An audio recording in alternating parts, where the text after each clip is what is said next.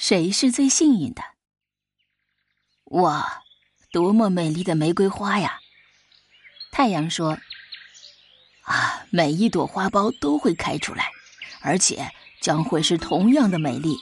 他们都是我的孩子，我亲吻他们，使他们获得生命。他们是我的孩子。”露水说：“是我用眼泪把他们抚养大的。我才是他们的母亲。”玫瑰树说：“你们呢？”只是一些干爸爸、干妈妈罢了。不过凭你们的能力和好意，在他们取名时送了一点礼物罢了。啊，我美丽的玫瑰孩子！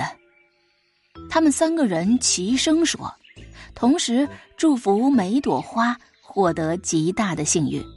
不过最大的幸运只能一个人有，而同时也必定还有一个人只能得到最小的幸运。但是，他们中间哪一个是这样的呢？这个呀，我倒是了解。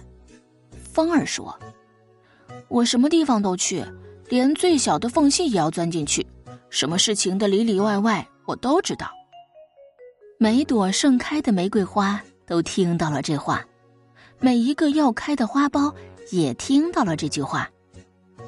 这时，有一个悲愁的、慈爱的。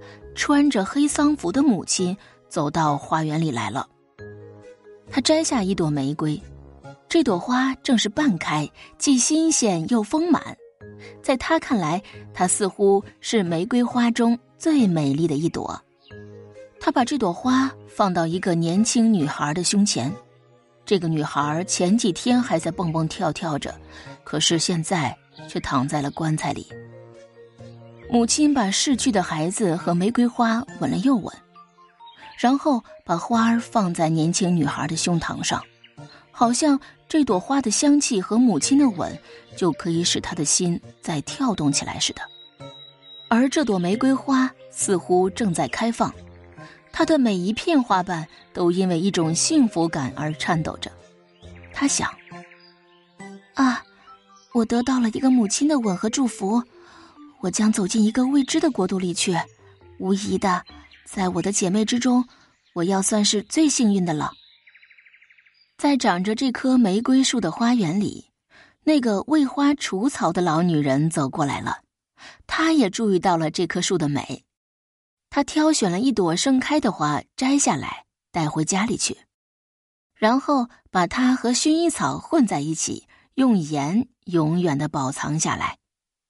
这朵盛开的玫瑰花说：“啊，我才是最幸运的，我将被永久保藏下来。”这时，有两个年轻人到这花园里来，一个是画家，一个是诗人。他们每个人都摘下一朵最好看的玫瑰花。画家把这朵盛开的玫瑰花画在画布上，弄得这花儿以为自己正在照镜子。嗯，这样一来。它就可以活好几代了，在这期间，不知道有多少玫瑰花会枯萎死掉，只有它可以永远青春。